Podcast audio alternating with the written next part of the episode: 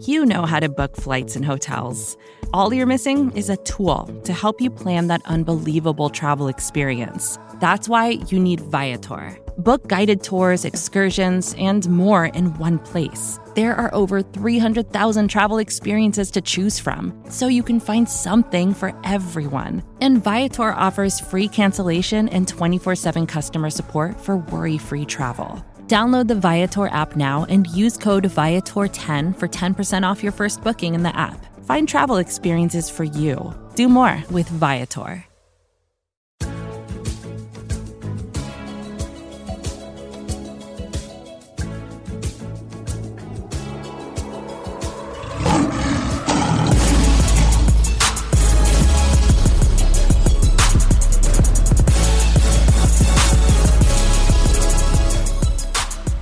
Welcome again to the Pride of Detroit PODcast, prideofdetroit.com, Pride of Detroit on Twitter, Pride of Detroit on Facebook. As I move my face around this microphone because I see it is slightly off jar, trying to speak directly into the microphone. Now I'm sitting weird as we sit here. Just another day in the adequate host life of Chris Perfett. That's me, Chris Perfett, at Chris Perfett, P E R F E T T leading the charge as always, and it would be unprofessional of me to move this microphone right now, so I am going to continue sitting awkward. The man who's not sitting awkward in his chair right now, probably, is Jeremy Reisman, the fearless leader at Detroit Online, back with us again. How are you doing, Jeremy?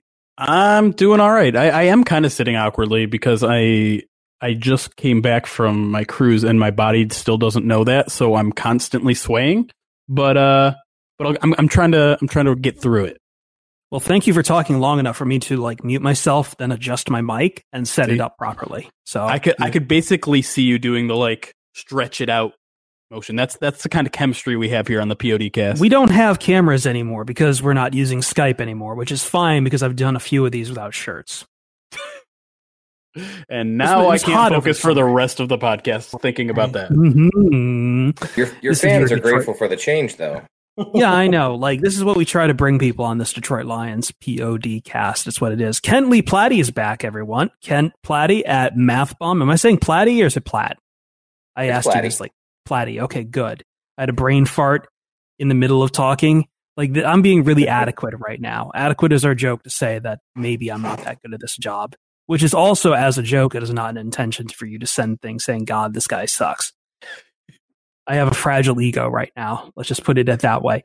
Uh, anyway, what are we talking about today? The combine's coming up. We're going to talk about that because we have seamlessly transitioned across this part of the of the off season to the part that Jeremy hates, which is just draft talk. I've finally blood while he was gone, I nearly staged a coup to get more draft talk into this. So Kent's back. We're going to be talking about the combine that's coming up, the part actually of the draft that I care least about, the combine. It it's always it's always funny how about that. I mean, it to me the problem with getting having a draft event right now is that it it doesn't you you don't know what your team needs, right? Like because Nope. free agency is 2-3 weeks away and if if the combine were just 2 or 3 weeks later, then I'd be a little bit more excited about the event and Not only that, in it. not only that, but I mean, you're speaking from the side of wanting, of speaking from a, t- a fan of being one team. I'm coming from the side of being someone who just likes football and drafty stuff altogether. Uh, I feel like the Senior Bowl has kind of eclipsed this.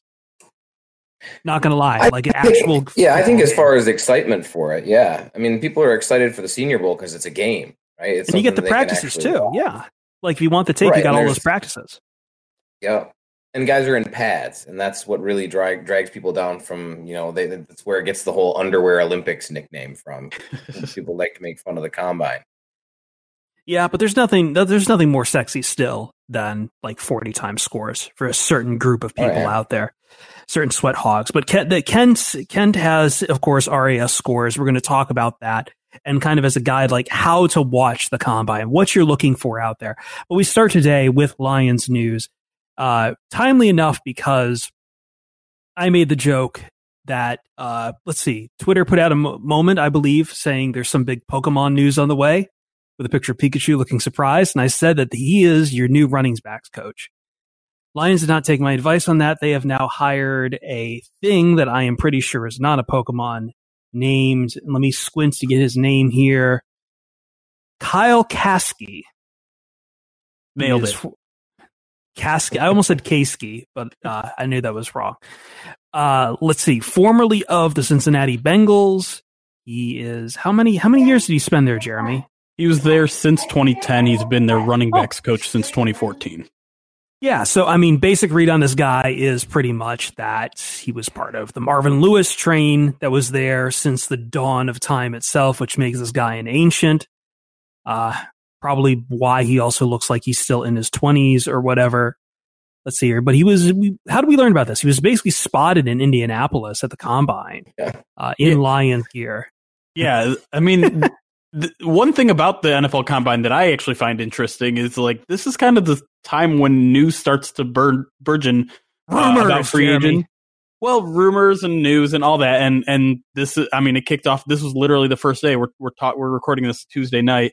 This was the day that the first set of players are reporting, and we already get a little bit of news. The Lions, uh, Kyle Caskey, obvious Kasky, dang it, uh, already uh, spotted in Lions gear, and then uh, now confirmed by the Detroit media that he indeed is going to be the next running backs coach. Um, Maybe he with- wasn't. Maybe he just showed up in Lions gear, and then when people started He just reporting it, they really were like, the "Crap." Lions. I guess we still don't have a running back coach. I guess we may as well hire the guy. So there you go, guys. Wear your Lions gear to any official event, and you have a good chance of getting hired. Get spotted there.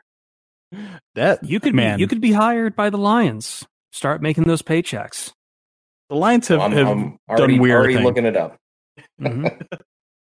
but I mean, this guy comes with a, a pretty good pedigree. I mean, you look at the the backfield of the Bengals, and they kind of have, have had a pretty good history of of talented backs, and whether they came in talented or, or Caskey helped make them more talented. You're talking about Giovani Bernard, Rex Burkhead, Jeremy Hill, um, Joe Mixon. You know, led the AFC in rushing yards uh, this year, so uh, they uh, I went over to to Cincy Jungle, the the SB Nation blog for the Bengals, and they they weren't exactly happy that they lost. I mean, part of them were like, you know what, we need a full clean house. We understand this move, but a lot of them are like, out of all of our positional coaches, this was the guy that we were probably the most happy with. So, um, I think it's a smart hire, um, especially getting a guy who's used to working with young running backs.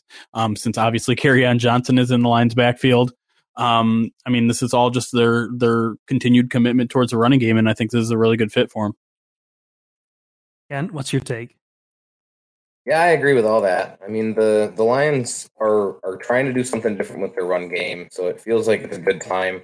David Walker was a pretty good coach, so I'm surprised that they're moving on. Well, he retired, right? He just left Yeah. the profession. Yep. But you know, it's it's a little sad to see him go. He was he was one of our decent coaches, so it's you never want to see a good coach leave. But I mean, if you replace him with somebody better, I'm all for it, and this is a good hire. So we'll see where it goes. I do think it raises the chances of us drafting. I've already said before that we're probably going to draft at least one running back, but I think it raises the chances of it being an earlier round draft pick, not a first round. Don't don't jump on that one. Definitely not in this draft. But, uh, like third or fourth round makes it a little bit more possible than it might have been before. I'm not sure what I think about that. I mean, I, not whether I agree or disagree with you, but I I'm kind of averse to to drafting running backs in the first two days of the draft, and I kind of made it well known that I wasn't a huge fan of the Kerryon Johnson pick. Other than, I mean, I like the guy, I like the, the athlete, I like the individual. Uh, I just don't like spending really what amounted to be a second and a fourth round pick uh, to get him, and so adding more uh, draft uh, you know, capital to to bolster that backfield doesn't seem like a great strategy to me. I know you want to keep it young, um, but to me, if you if your scheme is good, if your offensive line is good, you can throw sixth and seventh rounders out there and be okay. So I I wouldn't be a, a huge fan of, of a move like that, although I, I I don't necessarily disagree with your assessment that it's it's certainly possible for this team to make that sort of move. Well, you know where there's going to be more running backs to even consider this when looking at Caskey? The combine. And we're going to turn our attention right there. Anything else to say on Caskey? I, I mean, it's a position coach. I got nothing else to say. It's fair. That's fair. He doesn't even have a Wikipedia page, so there really isn't a whole lot to say Wow. without really digging into it. You don't have a Wikipedia page in 2019. What is wrong with you? Excuse me while I look something up real quick. Yeah, you don't. I was gonna say I was gonna say Mansoor is getting profiled over on like a white supremacist website, and I can't get on on Wikipedia. What's the world coming to? anyway, that's a joke. Let's talk about the combine. And I think Jeremy, you wanted to approach this as far as like what to look for over there, because apparently not lo- looking at posted 40 times no longer cuts it in today's cutting edge where you can watch all of this. You can buy tickets to go watch the combine in person and cheer on things or something. I don't know why you would pay money to go to the combine, but here we are. It is 2019. People are depraved. AAF ain't good enough for you. You need something else. You need something for that hype. So that's yeah, I'm going to help you. We're going to help yeah. you learn the learn to combine because I mean there is so much information out there, and not all of it is useful. Um, you know, certain we don't really need to know how fast a kicker is running a forty time or or anything like that. So considering there's just this huge wave of data and information, um, I kind of want to parse through it and, and figure out what what numbers are significant and maybe specifically how it relates to Lions and their needs. So we know the Lions need a tight end. We know the Lions need um, some help on the defensive line. We know they need a cornerback. Um, Kent is our expert on all this stuff, especially with data. He knows how to parse through the data and make it meaningful, which is where RAS started. Um, you know, with your ten point scale that kind of spits out an important number for for each prospect at their respective position. So, Ken, tell us what events are important to us, whether they're, you know, on field events, whether they're, you know, hand size, all that sort of stuff. What sort of things should Lions fans really be paying attention to? And then um, I think in the second segment, we'll kind of get into more into individuals that you're interested in in seeing how they perform this week.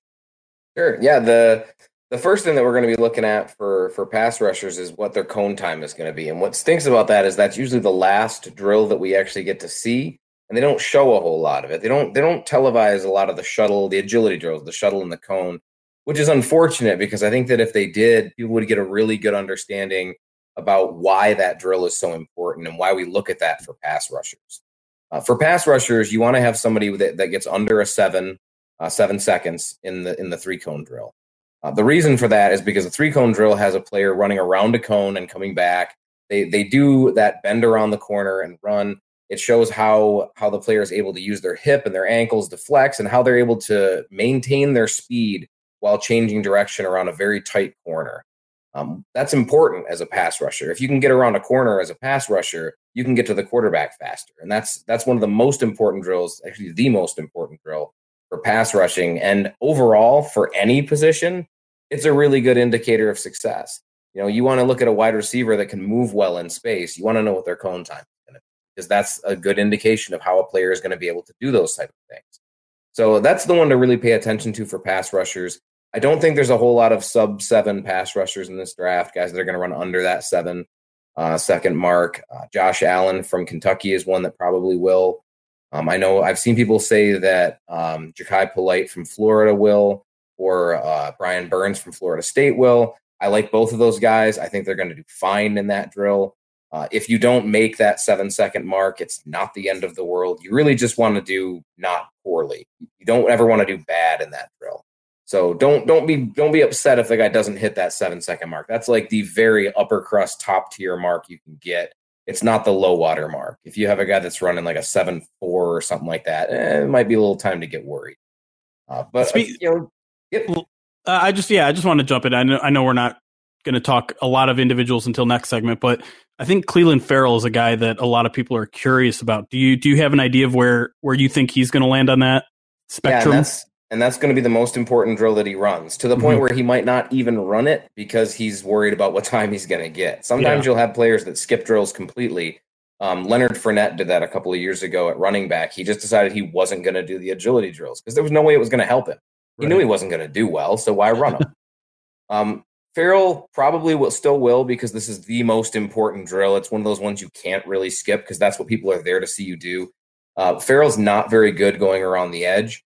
He has an, a, a, very very good first step. He's, he has a one probably best or second best in this class. I have Jachai Polite rated best. A lot of other people say Ferrell is, uh, but his second and third step aren't that great, and he's horrible getting around the corner. So that three cone drill is going to be very important for him. if he runs higher than that seven four seven five mark, like I'm almost certain that he will, uh, that's going to hurt his draft stock. And he could run very poorly in that drill, and it wouldn't surprise me if he ran in the seven seven seven eight range. I wouldn't be surprised, and that's very poor right. for a pass rusher to have that kind of number. And it, it, I wouldn't be shocked at all. Um, it's not the end of the world. You know, a guy like Clelin Ferrell can still do really well in the explosion drills, the vertical and the broad, and the ten yard split for the forty. When you do the forty, they do that ten yard, the first ten yards. Right. If he does well in those three drills, it'll kind of offset that a little bit having that poor cone time because you can you can you can sell yourself as being an explosive pass rusher who doesn't need to bend bend the edge, edge as much because you can get far enough past that offensive lineman or you can get inside and, and get a little bit closer a shorter path to the quarterback. You can sell that as a as a pass rusher and you there's plenty of guys that do that. Uh, bradley chubb came out a couple years ago or was it last year? Very very recently. He didn't have great bend but he had ridiculous explosion and the guy could get in, inside like it was nobody's business. And it didn't matter that he couldn't get around the edge super fast because he could still get to the quarterback fast and that's the important part. So it's not the end of the world but i don't expect him to do well at all all right let's uh let's move on to tight ends because that's one where at least to me i'm i'm honestly not sure what's important athletically to have in a tight end. Obviously there there are different kinds of tight ends and, and different uh, skill sets that are important, whether you're going to be a blocking one or a receiving one. But what are you looking for um, when it comes to tight ends at the combine? this is an easy one. So, tight ends is one of the most athletically dependent positions you can find in the NFL. So, when you have a guy that's coming at tight end, you want them to be good at everything. Hmm. That's a little unfair because you know, who's right. going to come in and be who's going to come in and just be great at everything? Well, the answer to that is almost all of the great tight ends. Yeah. So you, you want a guy that, that's that's going to be coming in at tight end. You want them to be fast. You want them to be explosive, and you want them to be quick. That covers almost every drill.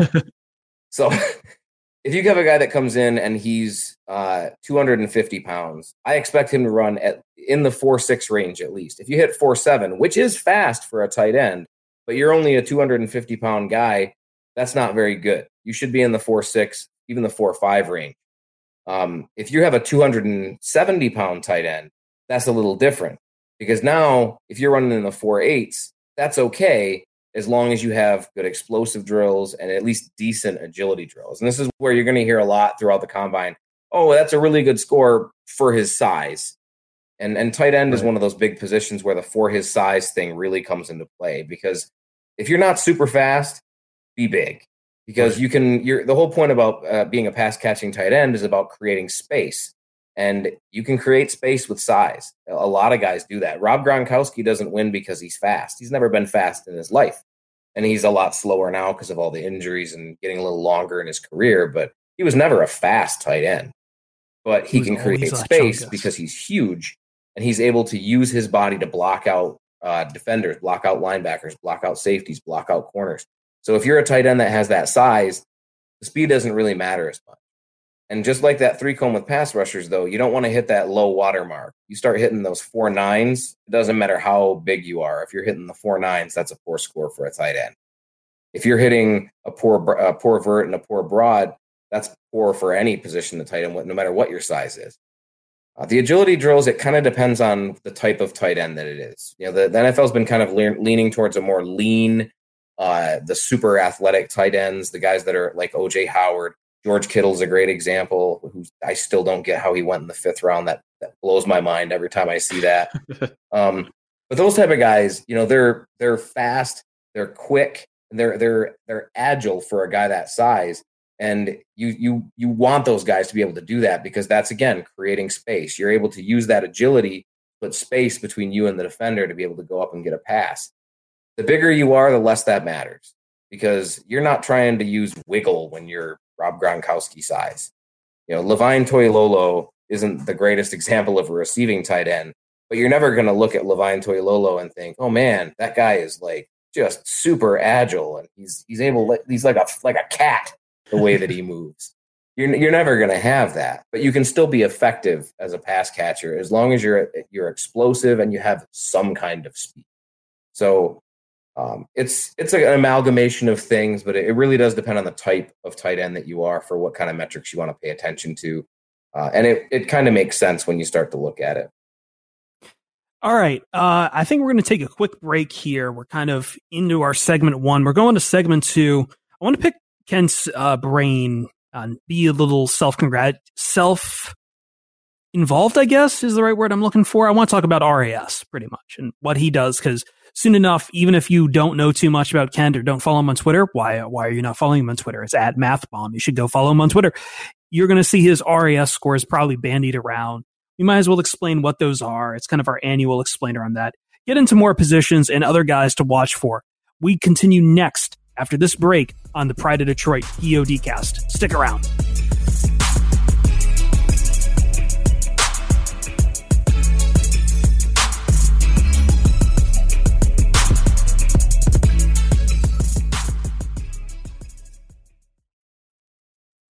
And back again, Pride of Detroit PODcast, your quick and dirty guide to the NFL Combine. The dirty is that it all is bad and terrible. No, uh, Ken, you're with us at MathBomb. I will give out his Twitter again one more time. He's on our payroll. He does the good stuff. He gets paid the big bucks because of it. And you laugh because, yeah, yeah, Jeremy's laughing. Because we're all bloggers and we know what, what the big yeah, we all get is. the big bucks. We know how we all get the big I was bucks. laughing too. I was just muted. we all get the big bucks here. Everyone gets the big bucks. Big bucks, Kent. That's your nickname, Big Bucks Kent. I want to ask you then about RAS because these are your little scorecards you throw together here.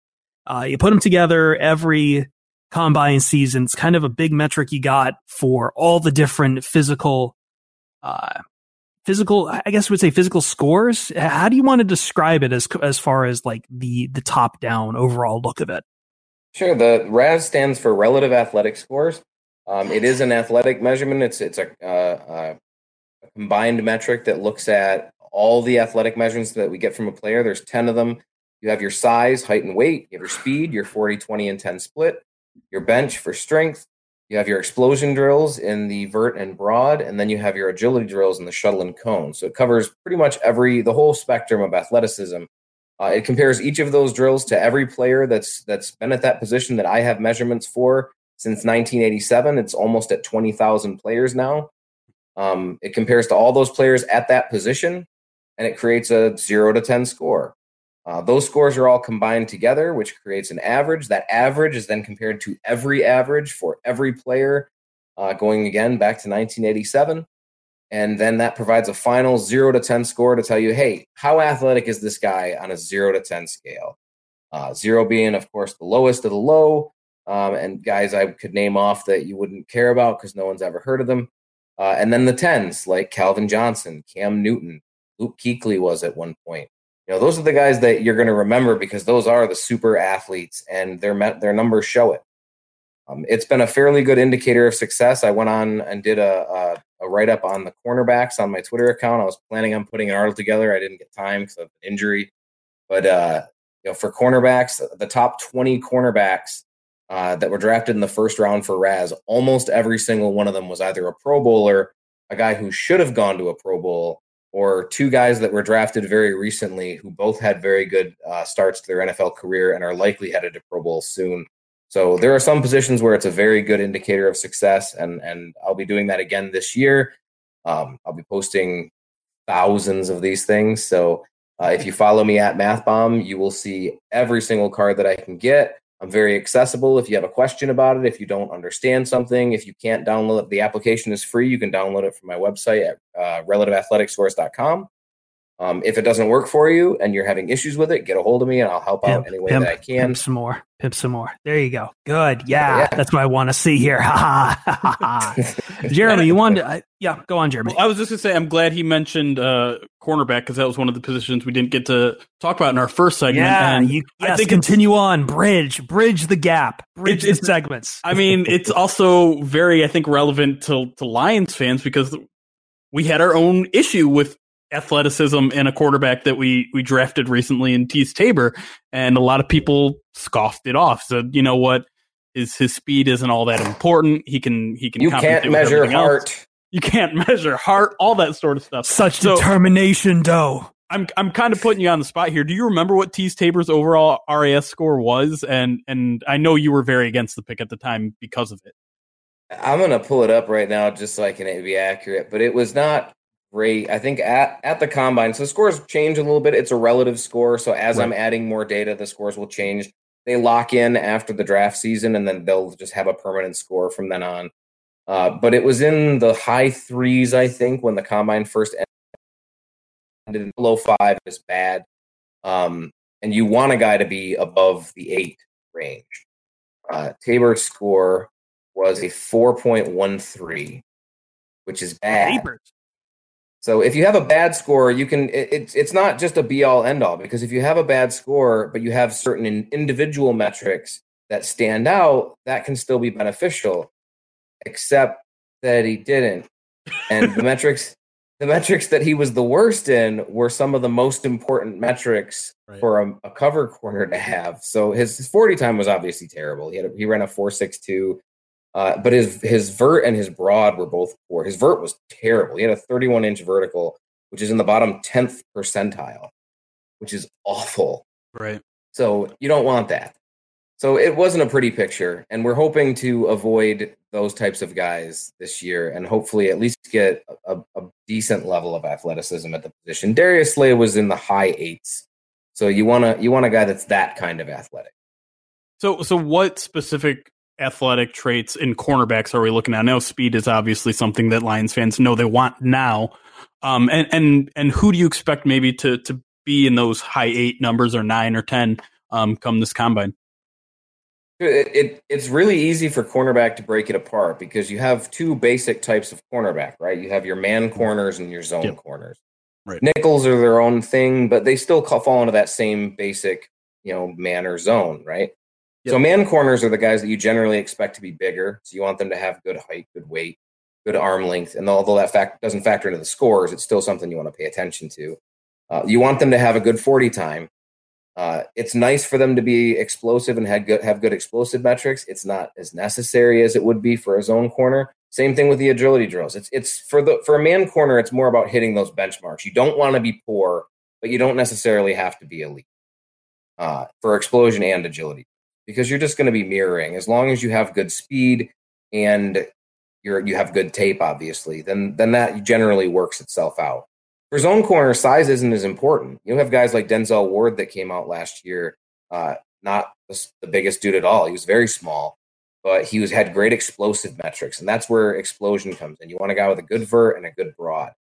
Um, and if they have a good vert and a good broad chances are you're going to hear them talked about as a zone corner type uh, that was my biggest concern when Tabor came out. Everybody talked about the speed. My biggest concern was his lack of explosion because we ran a primarily zone scheme under Teryl Austin, um, and then we moved, of course, to a man scheme this last year. But uh, you want a guy that's going to be explosive, and the agility scores tend to matter a little bit more because you have guys that are are working in space, right? They're not just manned up on a guy trying to keep keep pace with him. They're in space and they have to be able to close on something. That's why the explosion drills are so big. And their agility drills are important because not only do you have to be able to close, you got to be able to navigate through traffic. You got to be able to deal with a pick play. You got to be able to get around guys that are trying to force you to get into a bad position so you have to make up ground. So those drills tend to be a little bit more important for zone corners. The speed doesn't really matter as much, uh, but your 10 yard split does for zone corner. So for man corners, size and speed, and then just hitting those baseline marks for the other stuff. For zone corners, you want somebody that's, that's explosive and generally agile. Do you have uh, do you have some specific names thrown out there that you you expect to maybe show? I, I, let, us talk more about the man coverage guys since that's more relevant to the Lions' needs at this point. Anyone you expect to to kind of show up big in Indianapolis this week? Sure. So my one of my favorite players, and right now he's my CB one. That might change. I've I've waffled a bit my corner rankings, but Amani Oruwariye from Penn State, despite mm-hmm. having one of the best names to say, absolutely rolls off your tongue. Uh, I, I, expect Oruwariye to, to, measure fairly well as a man corner. He is primarily a man guy. He does a little bit of both, but he's primarily a man coverage guy. Uh, I expect his 40 time to be in the low four fives, high four fours, uh, decent speed. I've I've comped him stylistically to Darius Slay. And we know that Darius Slay fits in this defense. So, hey, let's grab another one.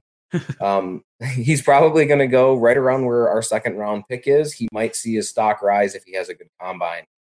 Uh, on the other end of the spectrum, you have another straight man corner in uh, DeAndre Baker from Georgia. Baker isn't expected to measure as well.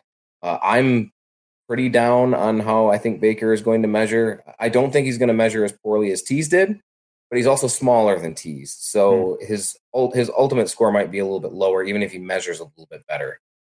Uh, Kris Boyd is another guy I expect. I, don't know if I expect him to measure well. I, he, his 2017 tape looked really good, and so those guys like, oh yeah, that guy's probably going to show out at the combine. And then his 2018 tape was on. You're like, did he get replaced? Did, did something happen? I don't know what's going on. Uh, but Kris Boyd is a guy who could see his stock rise if he does good good athletically. Uh, he has both man and zone cover traits, primarily a man guy. Um, but he's one that I would keep an eye on. Saivion Smith, I've seen him mocked to the Lions a couple of times in the in the not in the first round, but in the third and later. Uh, he's from Alabama. He's a good man cover corner. Um, Rock Ya-Sin, another yes. guy with a great name. Yes. Out of Temple. Uh, Temple has this really unique thing that they do where they give the the toughest players on their team single digit jersey numbers. Uh, and Rock Rock Ya-Sin was given that the moment he walked on campus. So he's he's a guy to keep an eye on. Despite having a great name, he had a really poor, well, not a really poor senior, but he had a poor Senior Bowl. Um, but he's still very well thought of. He has very good tape. I expect him to measure very well. I expect him to be in that eight, probably high eight, low nine range. Um, but he's definitely a name to keep out for just because I'm sure they're going to say it a thousand times because it's so fun. All right, you get one more, Jeremy. Then we got to move on to our mailbag. You got anything else you want to talk about for the draft? Let me let me do two very lightning okay. lightning lightning questions here. All right, all right. Guy with the most to prove this week that might be of interest to the Lions. Oh, that's probably going to be Clelin Ferrell. We already talked about him a little bit. Farrell has, as I, as I said, a very good first step. His first step is very, very good. And his hand uses, usage is amazing. He's a very technically proficient pass rusher. He's the type of guy that you would expect Matt, Matt Patricia to look at. If he comes into the combine and measures not just above average, because I don't think that'll be enough, but if he measures even close to that elite range as, as an athlete, then that's going to be somebody that's going to be very intriguing because with all the other traits that he has, he shows some athletic potential. He's got to be a top guy in this draft. And people who follow me on, on Twitter are probably going, well, you, you are down on him a lot. Yeah, it's because I don't expect him to measure well. right. But if he does, if he does, that makes him a very interesting prospect to follow. Uh, guy right, with the, the, most to lose. Huh? Yeah, you know, go exactly. ahead. Go ahead. Finish, finish that thought. I was going to say, guy with the most to lose would be Greedy Williams. Greedy Williams has been been uh, mocked in the top ten forever. He's considered the top cornerback by a lot of people, but I've heard a lot of rumblings about his athletic ability. I've thought he's fine on tape, but I've heard that he won't run in the five fours. He'll definitely run in the high four fives. That's really going to hurt him. He's primarily a man coverage corner. Uh, LSU does a lot of both, both zone and man, but they're primarily a man scheme if he runs in that high four five range and doesn't do as well in the explosion explosion metrics, but I'm I'm I think he'll do okay. I don't think he'll do great in those. That's really going to hurt his stock. So I think Greedy Williams probably has the most to lose out of any player in this this combine. All right, last one, really quick. Just want an answer of a name. Who is one guy that's going to surprise everybody this week? Julian Love out of Notre Dame. If Julian Love measures, no, no, no, don't do anything else. I want to mystery yeah. to the people out there. We need to have mystery. Julian Love, Julian Love, Notre Dame. Bam. There to find out why, you have to go to prideofdetroit.com. Maybe. I don't know. I don't know if Kent's doing writing anything about it. I just wanted to do that. Well, I cool. got it now. you or just go to at MathBomb, at MathBomb, at mathbomb. Yeah, at mathbomb. Do that too. But you know what? Going to at mathbomb doesn't get us paid the big bucks though, Jeremy. No, going to at mailbag does. You got that right. Hashtag ask POD. That's next. I'm getting gassy here again. Oh man, I why do I drink pop when we do these podcasts? We'll be right back on the Pride of Detroit PODcast.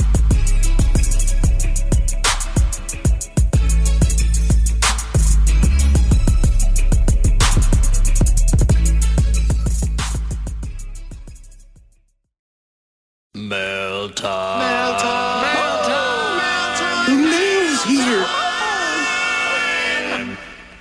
Here's the mail it never fails. It makes me want to wag my tail. When it comes, I want to wail.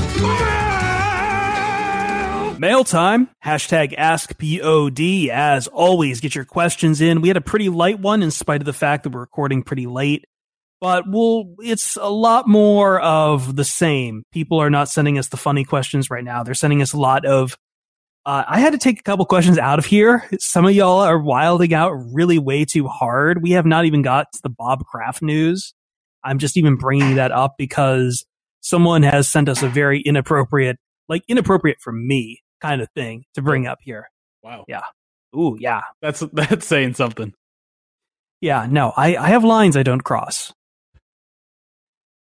Martha Ford at one of these spas is one of those. All Oh, right. Jesus. You had to say it. You had to say it. I, you know, I don't know what goes through people's heads. All right, let's start with uh, something a little more on the draft and free agency talk, and then I will ease into what else we have. Uh, actually, this is a good one here, going back to our combine talk. Uh, from preseason champs, he's asking us what quarterback and guards should we play? Should we pay? He, he wrote play. I'm not screwing it up. Should we pay close attention to to realistically for possible landing spots? Okay, the question is the, the question is which QB and guard should we pay attention to? Oh, okay, okay. The grammar's screwing me up. There, bam. So quarterbacks is pretty easy because we're probably not going to pick one early, right? We're we're expecting the Lions to look. solid. Metal Grier solid. I love Grier. I hope we take a look at him. So if anybody has has actually watched Will Grier and they're a basketball fan, they're going to know what a fadeaway jumper is, right? And that is not normally a football term. It doesn't have any business being a football term. But if you watch Will Grier and you know what a fadeaway jumper is, you now understand him as a passer because every single pass, whether he has pressure in his face or the anyone pressure I would understand. he's falling back and throwing off of his off of really weird balance. But I love the dude. He's so much fun to watch. I hope I hope the Lions look at him, even though I don't expect them to look at him. Very cool Uh, the story na- too. Yeah. he is. He's a great guy. You should look him up. He's fun. Uh, the guys I expect them to actually look at are going to be Jordan Ta'amu from Mississippi. I love him. I think whatever team Jim Caldwell on is going to end up with him, though. Um, from a character perspective, looking at backup quarterbacks, there's more than you look at than just arm strength and accuracy. There's football intelligence, there's character, there's the ability to learn offenses. Jordan Ta'amu checks all of those boxes. I think he's going to be very well coveted uh, in the mid rounds for a, for a backup quarterback position to whatever team Jim Caldwell is currently on. Uh, a guy I think the Lions are going to be interested in, and it's weird because I'm I'm not high on him, but I think the Lions will be. Is Gardner Minshew? Uh, I I Damn, he's a what a weird he's a weird guy. It is a great name, right? Gardner. It should be a last name. Minshew. I don't even know what that is. Um, but he's he's an intriguing prospect. He's got a lot of good passing traits, but his it's his lows are so low that I'm not very high on him as a passer. But I feel like the Lions will be. He has a lot of those developmental traits that the Patriots used to pick up. And he's a guy I think that they're going to look at. So those those are probably the big names to pay attention to. Jordan Ta'amu from Mississippi State, from Mississippi, not Mississippi State. Uh, Gardner Minshew from Washington State. Um, those are the guys I would pay attention. Cool. We didn't get to guards there, but uh, we should probably move on and get someone else's question in there. So let's see.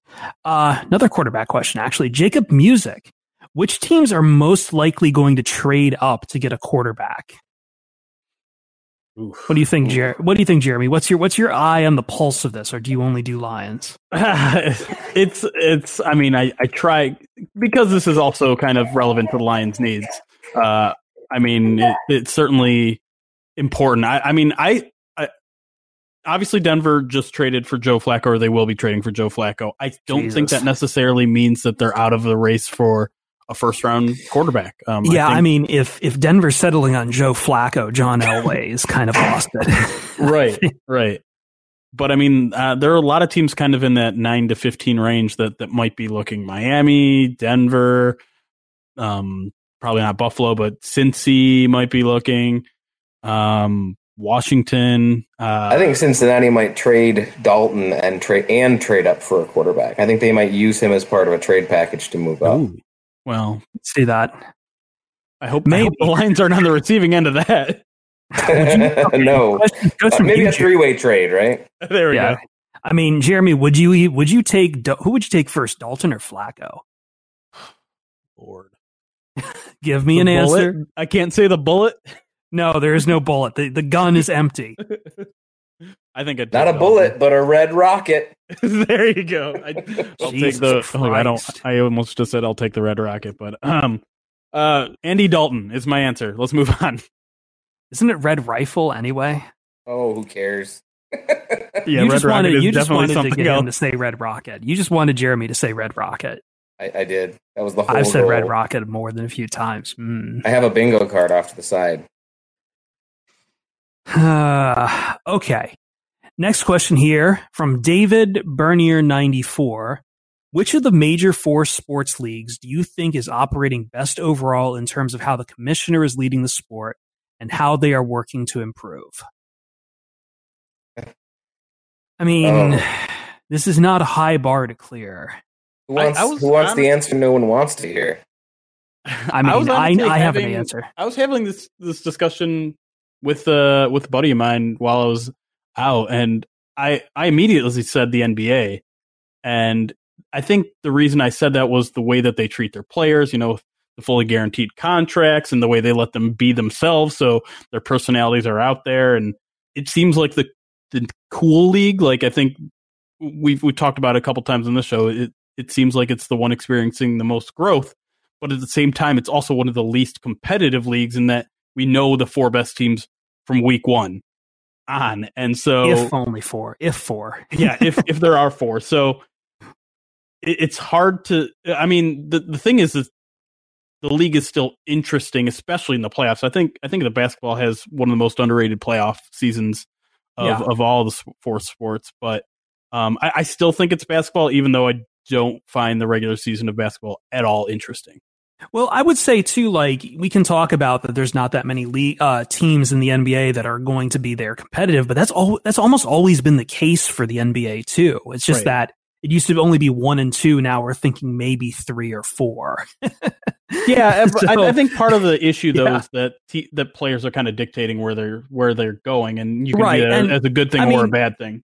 I, that it's kind of it's it's funny because I I watch a lot of basketball and I feel like it's the player max contract coming to bite them bite Mhm. the league back in the butt in Right. many which ways like because it was originally this idea that you don't want to you know get make owners not overspend for players or whatever but at the same time now it's kind of created the incentive for people it's like all right well if I'm only going to earn X out of this then yeah why not take pay cuts and go play for Golden State or whatever. It's kind of an actual like Patriots thing working in that favor, at least for Golden State. For other teams, it's a little more dynamic. I would say though, like I, I, I say the NBA wins by default because the NFL is a mess. Roger Goodell is awful. Uh, the N- the hockey is somehow e- has an even worse commissioner. Yep. Um, so you want to hear? You want to hear League the answer that no one wants to hear? though? I mean, well, the answer let- that let no one wants yeah. to hear is that that's yeah. You go ahead. No, I was I was just going to add to, to to to round this out. Like Major League Baseball, I mean they're they're heading they're going to be heading for a lockout or a strike very soon. Their their situation when it comes to free agency is deteriorating more rapidly than the NFL. Mm-hmm. Yep. In that guys are only hitting free agency and bartering for what they're worth almost near 30 and then teams are just stiffing them completely. And it's. Mm-hmm. it's it's not going to hold up. No one on the player side is going to be happy about that. The fact that Manfred is instead sitting over there whittling away his days, like, oh, what if we add a clock to the pitch count? He's com- makes him completely clueless in my book. I care a lot about baseball, and I'm very charged up about this kind of stuff. And but I mean, I would also posit, and I'll let you that you get to it, Kent. I would also though caution, like just because the NBA is the winner here, I don't think it makes it great. There are some problems with the league and Adam Silver got a nice little bit of push because he did stand up to, uh, you know, Donald Sterling and kicked him out when he was fresh and right out of the gate. And he said some good things, but at the end of the day, like, commissioners should not be the end all be all of their sports. And if anything, they're kind of not someone you should even like to begin with. But I mean, I- don't know. It's still That's early for Silver, really. Yeah. like these aren't these guys aren't your friends. Leagues the leagues themselves are not your friends. Yep. But people side with those leagues over the players a lot of the times. I will never understand it. Sorry, Kent, you were going to get in there with something. No, so I, I, I hate, people are going to hate this answer, but I, I 100% believe this, which is that the only answer you can have is the NFL. And as much as people hate Roger Goodell because he's the bad guy, how much money is the NFL making? How big is the salary cap getting? The Well, AAF came out as a developmental league for the NFL, and some of those games had better ratings than basketball at the time. An established sport with an established fan base lost out to a developmental league in markets like eh, markets that already have pro teams. And the NFL continues to make money, and they they're they're going to continue to make money. And the only thing that's keeping them from making more money is expanding. But we've got two other leagues that are starting up. So unless these other leagues come out and somehow manage to totally wipe out the NFL in a competitive market and force them to rethink things, there really can't be a better answer than the NFL. They're rolling I would- cash right now. They're flush, and it's only going to get bigger and it's only going to get better. And I was with you right up until that last sentence. I was with you up until that last sentence because I'm not sure if it can get bigger or better. It's already pretty big as it is. And like people can say, oh, the ratings are down here or there because of reason X that fits political opinion Y. But at the same time, too, like baseball was fine until it wasn't fine. So I, I would be careful about that with football. That's all I'm going to say. Like baseball We need a new was sport. fine until, I mean, Overwatch League just started up, folks. Oh boy. Right, No? esports is a competitive thing now. It is. Uh, I don't think Overwatch League is your answer, though. But I mean, I watched some of it. Uh, I will say Apex Legends is fun. Jeremy does not play it enough, though. He's still over on f- the Fortnite kick. All right. I don't Um, know any of it. Yeah, yeah. Detroit fan in Wisconsin. Did you guys see the article that ESPN had on Armonty Bryant? Hope everything works out for him and his family. Yeah, yeah, Yeah, I, did. actually did. Yeah, it's a sad story. You wanna Very fill us- sad story. Yeah, go- go Just ahead.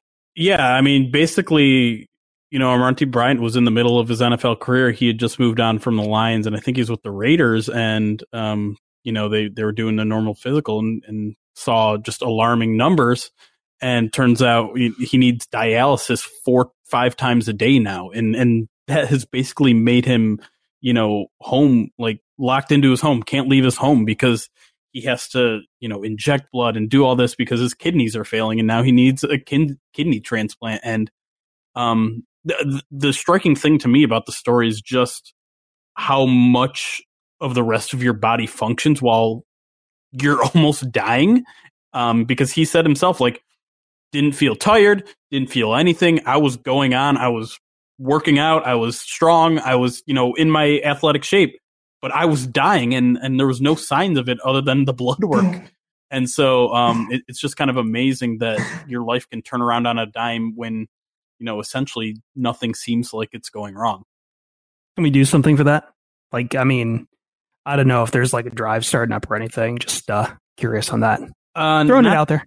Yeah, I'm not. I'm not sure. Um, if if you guys are looking for the article, Michael Rothstein, the, the Lions blog, or Lions uh, beat writer for ESPN, had the article, and and, and it's long and thorough, and uh, has information on what he the the specific disease that he has, and, and things like that. So if you're interested, check it out. Um, and yeah, I guess do research on your own to to figure out exactly how you can help out. Um, I, I don't think you can like offer your kidney to him specifically or anything like that, but um, but yeah, just just uh, I, I'd highly recommend reading the story just as a nice reminder of uh, you know the the physical commitment that it takes to the game, and just reminding these are people behind the, the helmets. All right. Can't stand you at Lion Twit SP. I, I need to stop reading Twitter handles. This is just where my dyslexia is getting it to me. Uh, around the NFL just predicted that Stafford is going to get traded to Miami. Any thoughts? To expand on this, they said they could try to get a first and third round pick, trade up in the draft, get Kyler Murray. Jeremy, go ahead. I was just hoping for one word. I was hoping for stop. I'm just glad you didn't throw it to me. Have fun, Jeremy. No, no, that that's my word. No, the Michael Scott gift. No, no, no, no. TBH, just no. Hey, I don't. Jeremy, I don't do you get where wanna- all this stuff is. Do you want to dive from, into man. the worst? You want to dive into the worst quarterback market in the last six years? Does that sound like a good idea to do? Should we do that? Should we move on from No! Stafford now? Dear God, no, no. I like how we can have entire draft seasons, by the way, now where these guys can go play in college and no one can think. Like, I wasn't thinking for a second watching Oklahoma football. Kyler Murray, first round draft pick in the NFL. I was watching him and I was not thinking about that at all, even with offensive innovations happening right before our eyes when it comes to the NFL finally adopting some college stuff. But I was not thinking for a second that this man is going to be a first round draft pick. And yet, look what happens. We get to January, we get to February, and everyone po- paints themselves up into a frothing mess and sells you this this stuff. Like, come on. I test. Yeah, no, I test it's on not a that. thing. I'll, I'll wait for Ken's scores and everything. talk but yeah. into it. They do. They they they absolutely do. Like, you know, names just appear out of thin air. Like I think I even asked you or someone else like during the foot, college football season is like maybe the kid from Oregon, maybe he's going to be a first round draft pick, but no one was thinking about Kyler Murray. No, it was uh, Justin Herbert is the guy you're trying to think of.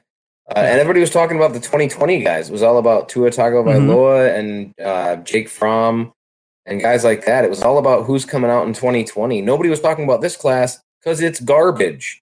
Uh, Will Grier, who we already talked about, Mr. Fadeaway Jumper, he was being talked about as a first round pick now. Noodle Arm Daniel Jones is being talked around as a still talked about as a top 15 pick right now. I have no idea what teams are going to take quarterbacks from this draft and think they're going to be successful. I don't see a one. Well, I, I take that back. I do see a one. I, I like Dwayne Haskins from Ohio State. I think he's got a lot of potential. But even him, I think he needs a Pat Mahomes sit year. I think he needs to take a little time before he jumps into the NFL. One year of starting in college doesn't tell me, oh yeah, that's a that's a pro quarterback. You know, I, I saw I was trying to find it while we were talking, but I saw the perfect encapsulation of of where Kyler Murray sits. I think as far as from a franchise standpoint, and that was what they were talking about where he would have fell last year, and it, he would have been below Baker Mayfield, below Darnold and Rosen, and on the same level as Josh Allen, but maybe above Lamar and a couple of the other guys from the class. And I was thinking, man, Josh Allen was one of the least accurate quarterbacks in I've ever seen in college, and they're sitting here going, this potential number one overall pick is on that same level. Uh, no, like you said, no. Guys, the Lions benefit if these quarterbacks are hyped up more and get picked before them. So can you stop, please? Kyler mean, Murray yes. is a god. There we go. Yes. Needs He to is happen. he is Apollo. All right. Two more questions here. We're getting late into the mailbag. I've got to cut a bunch of stuff here. Let's see. What do we have? We've got two more questions here. Uh, let's start with this one from Claire. She sent this to us a little bit ago uh, before I started asking for questions. Again, you can all do Ask POD at any time, folks, and I will see it. Bob Kraft got caught hiring prostitutes. What crimes would you expect Martha Ford to have committed? this is the this is the question that will get this show into trouble. Finally, Stabbing someone with a knitting needle. Jesus. Oh, by the way, um, she she uh, makes an addendum to this. White collar crime and traffic doesn't count. Too boring of an answer, Claire. I disagree. You should see some of the stuff that happens in SEC filings, like. The, you can absolutely make some white collar crime hilarious and just how brazen and awful it is. That is my white yarn, Edna. Yikes. Jeremy, do you have an answer for this? I feel like this is a minefield and I'm going to stay the hell away from it. Um, yeah, I think I should do the same.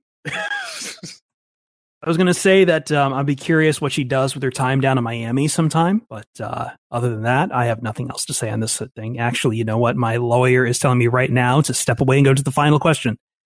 Harrington HOF, do you anticipate an NFL return for Jim Harbaugh soon?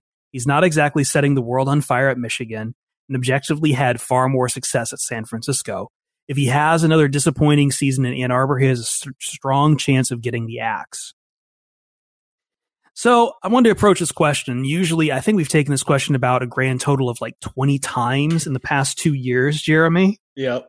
Uh, let me just say this because I, I had to laugh about this because I was going back listening some some of our older tapes, and uh, I had completely forgotten. I did that one segment with uh, my friend uh, Sam Dodge, who's now working at Heavy.com.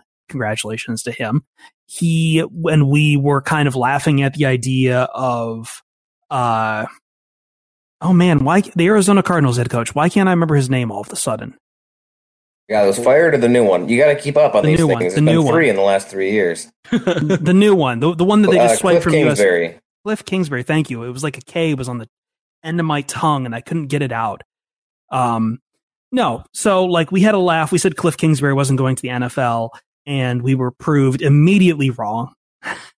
and I think we said the same about Jim Harbaugh that he's happy at Michigan and he would ha- like it would have to end very poorly for him to leave Mich- Michigan. And I still stand by that though. And more more to the point too yeah, he had a lot of success success at San Francisco, but I would also say that uh he I mean he kind of had to put up with some pretty rough years against the Seahawks there too, which is what Michigan's been dealing with with Ohio State. Let's also not forget how it ended in San Francisco too, with ownership literally like sabotaging the entire premise of him being there. Like it wasn't exactly flowers and sunshine at San Francisco. So I don't know. Jeremy, you're the Michigan man. I listen. I'm not that upset with the Jim Harbaugh era. Like, obviously, I want to beat Ohio State more than we have. Obviously, I want this team to compete for the playoffs. But let's not pretend like they've been super far away from accomplishing that- those goals. They just lose a weird game to Purdue every now and then or something, and then lose to Ohio State. Right. I don't know I- if they've actually lost to Purdue. I mean, there are what like four or five juggernauts in, in the NCAA right now, and sure, Michigan wants to be one, but I mean, they've been knocking on the door. They've almost beaten Ohio State a couple times. Like there was the overtime game, which they probably should have won.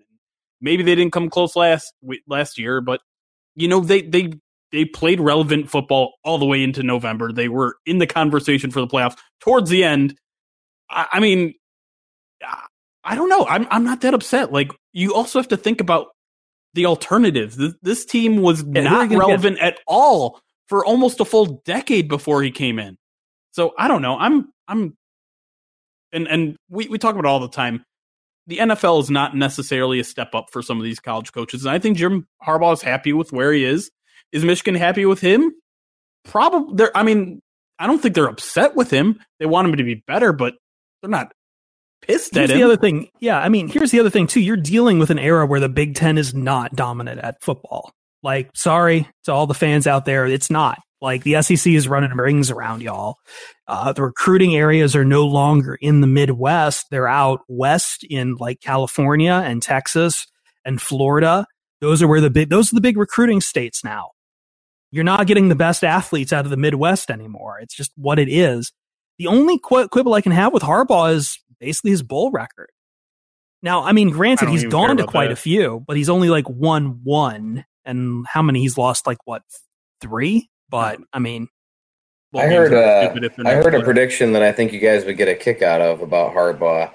Uh, a buddy of mine at work mentioned that he thinks that PJ Fleck will get his shot in the NFL and fail before John before Harbaugh even gets another shot in the NFL. PJ Fleck, man. PJ Fleck, wow. What's his? I completely did not. I don't even know his record at Minnesota, to be honest. I've heard he's been a little bit disappointing, but I think the oh, greatest Oh yeah, thing five about and PJ seven, Fleck seven and is just- six. Yeah, Fleck is just he's the greatest jerk in the universe, and I love I love every story I hear about people who have met him. It's it's it's Oh, one I've of met my- him. My favorite things to hear. I've met him. I I actually met him when he was still at Western Michigan. I was Oh, covering boy. MAC. I was covering MAC Media Days. I think in 2015. It was before. It was like yeah, 2015. The year like literally a few months before I came on to Pride of Detroit. Um, and he was very energetic. He was nonstop talking with the press so much that he was supposed to go on the air with CBS Sports uh, with CBS Sports Network, who was covering MAC Media Days on their channel. And they hit the mind the, the media minder was there just gently trying to prod him away from the written press so he could go on the air and he just would not stop talking he just kept going he would not he would not leave the spotlight to go to an actual spotlight it was beautiful Was all of it about himself? no, it was just all about just getting the message out there, man. Whoever is whoever's got a question, PJ Fleck will come up to you and he will answer it for you. And if you're the first on the scene, he will give you the time until you are the one who's satisfied. That's one of the few positives I've heard about him. I I, I guess like I mean I, I'm putting my best spin on that. Again, obviously like kind of bad if you're if you're you know flaking out on going on TV, but hey, you know whatever. Shout out to the MAC. I think that's the best way we're going to end this uh this podcast mailbag. Great Thanks for. Yeah, great way to watch the MAC. The MAC is good. MACtion. All right, everyone. We'll see you next time. See you Starside. Thank you for listening to the Pride Detroit POD cast. We are on iTunes and Stitcher. Our main theme was produced by Brian Shepard. You can find him on Twitter and on SoundCloud at I am Brian Shepard. I A M B R I A N S H E P A R D. Thanks a lot to him. Check out his stuff. He's been great. He gave us Victory Monday, so go check him out. That's I am Brian Shepard. And thank you for everyone who keeps listening and makes us one of the greatest Lions podcasts possible. Y'all are awesome. See you Starside.